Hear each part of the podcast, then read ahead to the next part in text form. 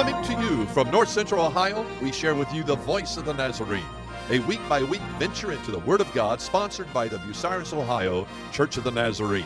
We join our pastor, Reverend Ray LaSalle, and the voice of the Nazarene. Praise the Lord. Good morning, Bucyrus Nazarene. It's good to see you today. My privilege to be with you on this Sunday morning. Pastor Ray is doing what Pastor Ray does.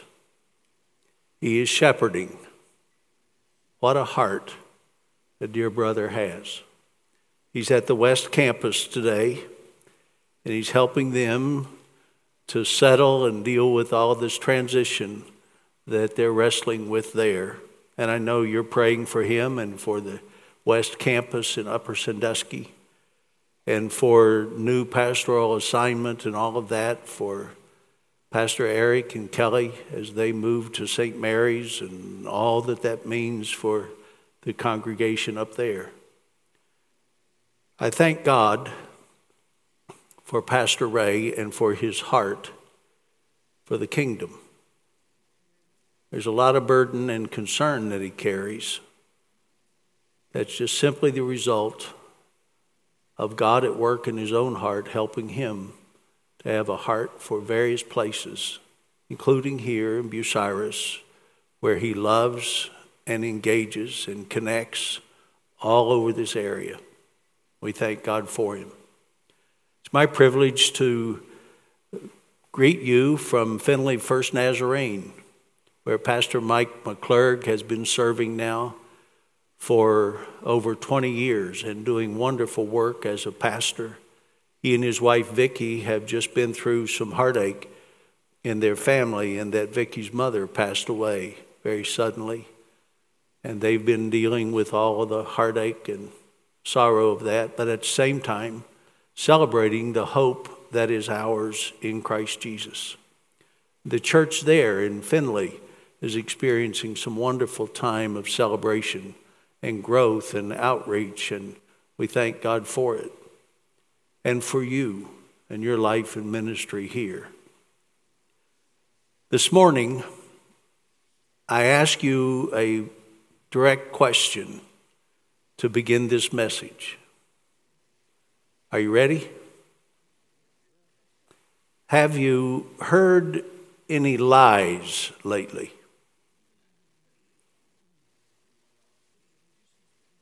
Cross your mind about recent days, perhaps.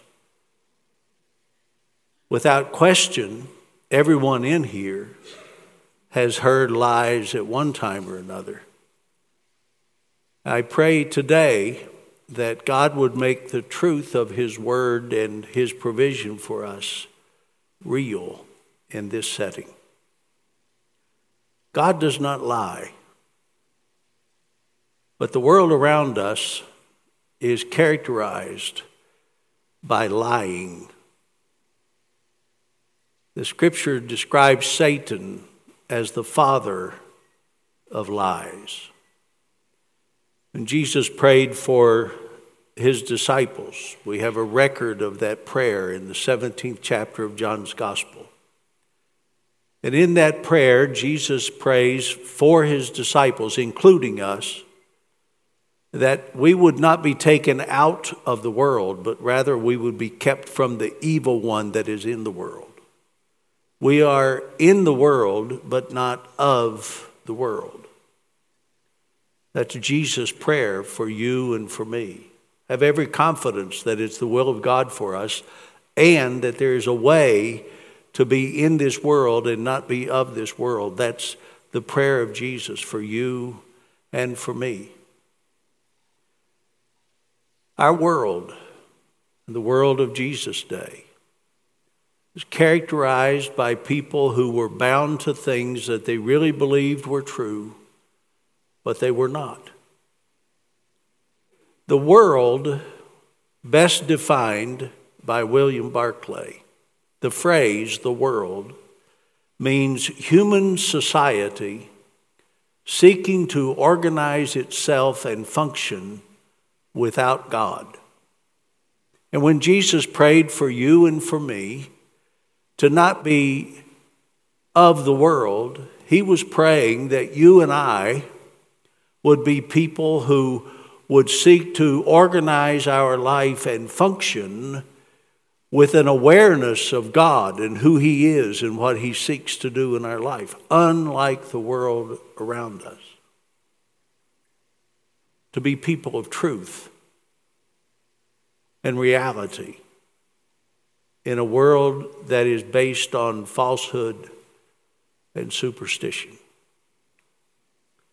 Throughout the ages, the culture of the time has communicated information around which humanity has organized its life. In the ancient primitive culture, oftentimes built around superstitions based on mysteries that they did not understand, resulting in lies around which entire populations organized their life. Such is a case that we find in John's Gospel, the fifth chapter, where there's a wonderful miracle performed by Jesus Christ, who stepped into one of those settings around which needy people had surrendered the focus of their everyday life. Their needs were great and their world was small. But they spent their days staying close by a pool that they believed had healing powers. Apparently, the pool of Bethesda had beneath it an artesian well or an underground stream that from time to time was disturbed or invigorated by unseen forces, and it would cause the surface of the water to be agitated. And the superstition then followed that the water was agitated because an angel, invisible, but nonetheless an angel, was stirring the surface of the water. And if you were happened to be needy and you could get into the water, be the first one in after the angel disturbed the water, then you had a chance to be healed. Needy people, sick and blind and disabled, made great effort to find help and a place that offered empty promises because the culture around them had believed, communicated, promoted, even prescribed. But it was nothing but empty promises. Perhaps the invitation sounded like this You need a miracle? You got a problem? you can't see or you can't walk or you're facing a, an illness that is terminal, then get to the pool, travel across country, go over there, find someone who can help you, even pay somebody, buy, beg, borrow, steal, do whatever you have to to get the help you need to get to that place. Because when the invisible angel stirs the water, you just might have a chance to be healed. Hear John's words, John chapter 5. Sometime later, Jesus went up to Jerusalem for the feast of the Jews.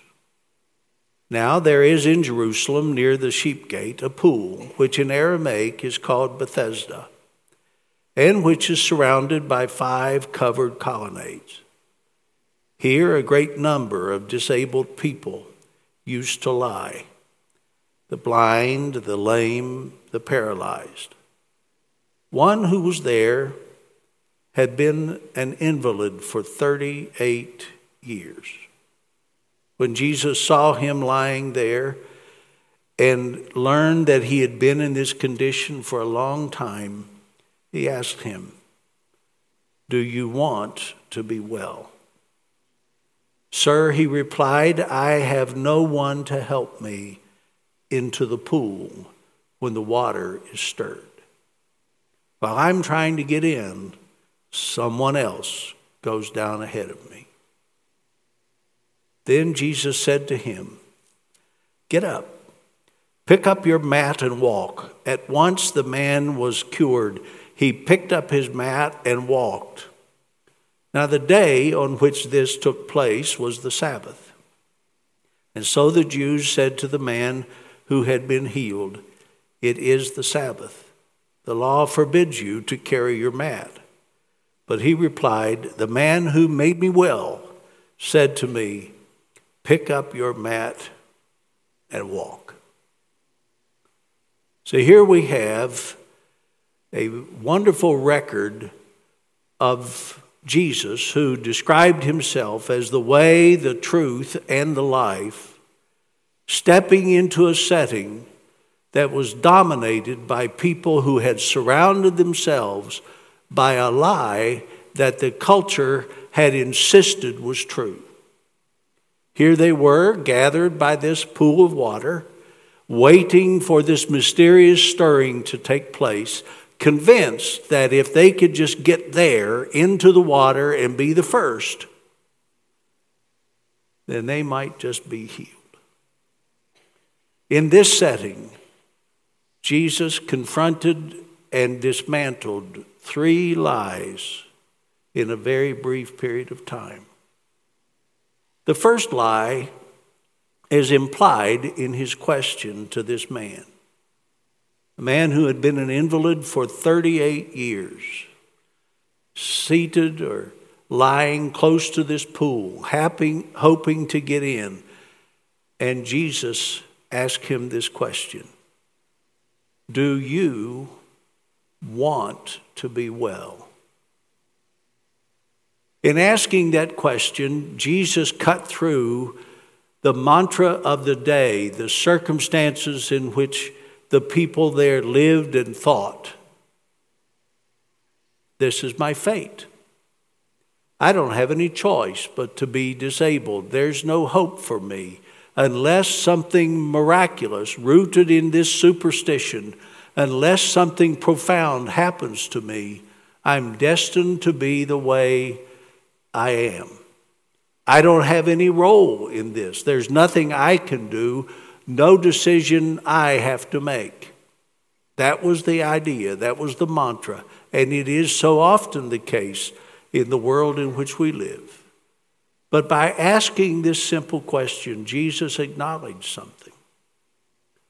If you want to be whole, if you want to be well, there is a way for you to be so. What do you want? Now, wrapped up in this is the truth that it's easier in some ways to be disabled. It's easier because if you're well and strong and healthy, you have responsibilities. You have a job to do, a home to take care of. You have responsibilities that deal with your own children or your grandchildren and your extended family and your friends. To be well and healthy and whole is to embrace responsibility. Perhaps this man, being an invalid for 38 years, had lived in such a way that he really didn't have a care in the world except to somehow try to get in that water and be the first one there and get well. So he didn't have the pain and could be mobile for the first time in 38 years. But when Jesus asked him, Do you want to be well?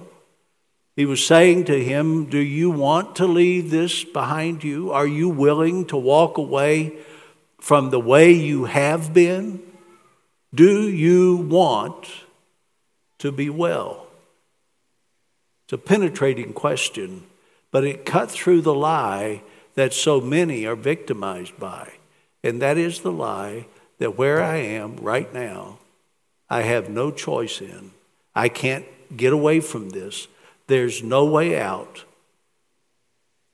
This is the way things have to be. This is my fate. His question, Jesus' question do you want to be well? Is a wonderful, insightful understanding. If you want, there's a better life for you. The second lie that Jesus dismantled in this, set, this setting and this brief encounter and conversation is the lie that religious rules are more important than people. You heard the reading just a moment ago of how, after he had healed this man and commanded him to take his mat and walk, this man, now confronted by the religious experts of his day, is told, Whoa, now wait just a minute. This is the Sabbath. You're not allowed to carry your mat on the Sabbath. And the man said, All I can tell you is the man who made me whole told me to do what I'm doing. And he went on carrying his mat and walking. By, by cutting through all of that, Jesus knew full well that it was the Sabbath, knew full well that it was unlawful, according to the traditionalists, for the man to carry his mat on the Sabbath day. But Jesus knew the truth. Jesus knew that man was not made for the Sabbath, the Sabbath was made for man. Jesus knew that the Ten Commandments were made for man. Man was not made to serve the Ten Commandments, but rather to benefit from the obedience to those things. Jesus knew what it means to put mankind ahead of religious rules and societal norms. Now you may say, well, that doesn't have anything to do with me. I'm not bound to that kind of legalism. I, I've never been impacted by that kind of stuff. Maybe that's true for you, but it's not true for everybody. But I want to tell you also that our society has its own set of rules that it'll impose on your life and stop you from doing what God wants you to do. There's a world full of people who could use a good, solid Christian friend, someone with a broken past who needs a mentor. And the world around us would say, Don't you be seen with that person. Don't you dare take them out for a cup of coffee. Don't you sit across the table from them in a, in a restaurant where people will see you. They know that they were in prison or they know what they're guilty of. Don't you dare spend time with them. That's not what Jesus says. It was him who said, I, I came into this world for, to seek out people who are lost. I've come to this world not for the righteous, but for the sinful. Criticized often for spending time with people like Matthew and Zacchaeus. Jesus cut through all of that by simple command on Sabbath, pick up your mat, go for a walk. You have now been made whole because I have power to do that very thing. The third lie that Jesus cut through speaks volumes to you and to me today. And here's the lie help and hope are somewhere over there or over there.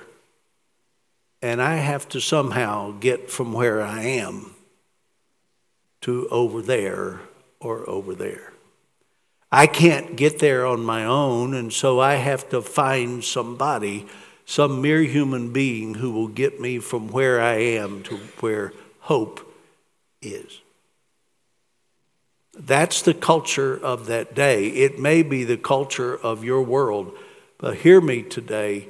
The message here, the truth that Jesus communicated into this lie, hope and help have come to you. They're not over there or over there. Help has come to where you are. Hope standing right here. Help is standing right here talking to you. Hope and help are present right now where you are. That great truth that cut through all the lies of this setting screams at you and me today that there's a way for us to experience the kind of wholeness and grace and strength in our life that only God can give, but He gives freely right where we are. He has come into this world. He is present in this place, in your life, in your world, in your workaday world. He is present to speak to you and to draw you to Himself. And right now, in this place, He would say to you, Do you want to be well? If you want to be well, I have grace to make you well. I have grace to put you on the road to wholeness. I am present right now to change this entire thing in your world. Here's His word for you and me today.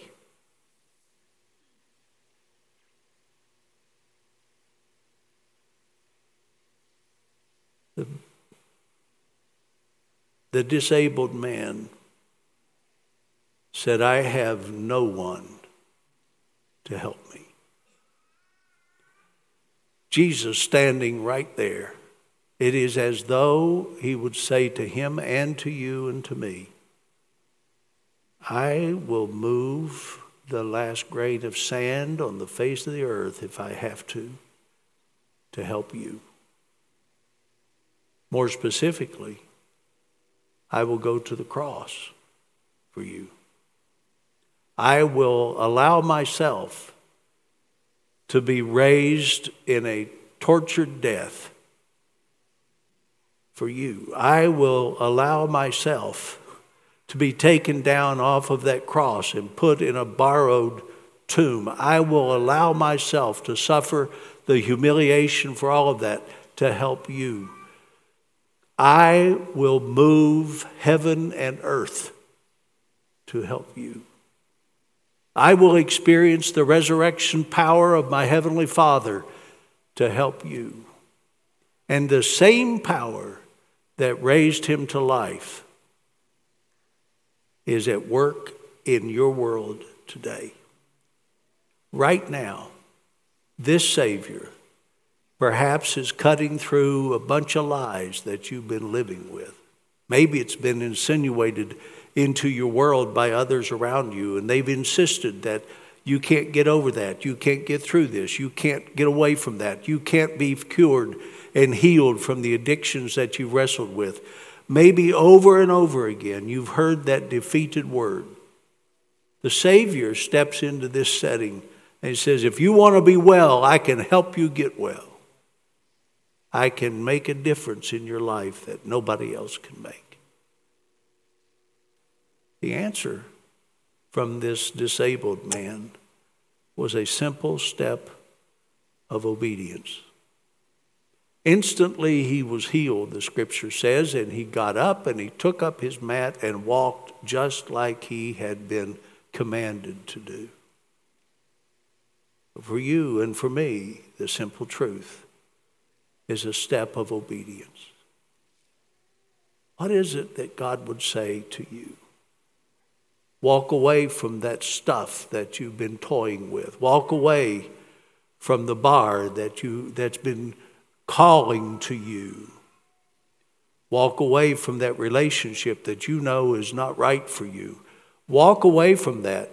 Hear me today. If you want to be well, hear his voice that says to you, take this simple step of obedience.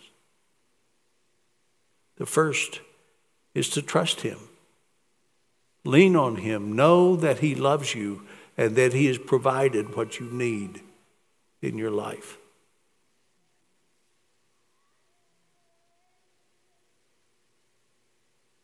In this setting.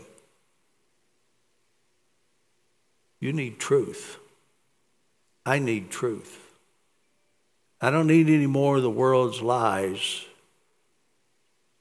that come at us all the time.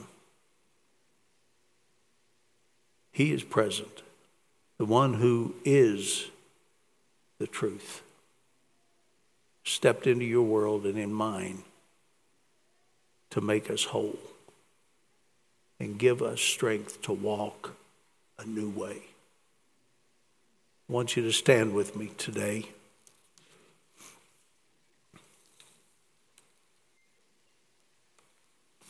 Bow your heads with me, would you please? In a moment, we'll share in a closing song. Bow in worship. And an open heart, I pray. Our Father, the world in which we live has so very little to offer us the way of wholeness and healing. But there is no limit to what you can do to help us to walk away from the things that we need to walk away from. And so we're leaning on you and trusting you for it today.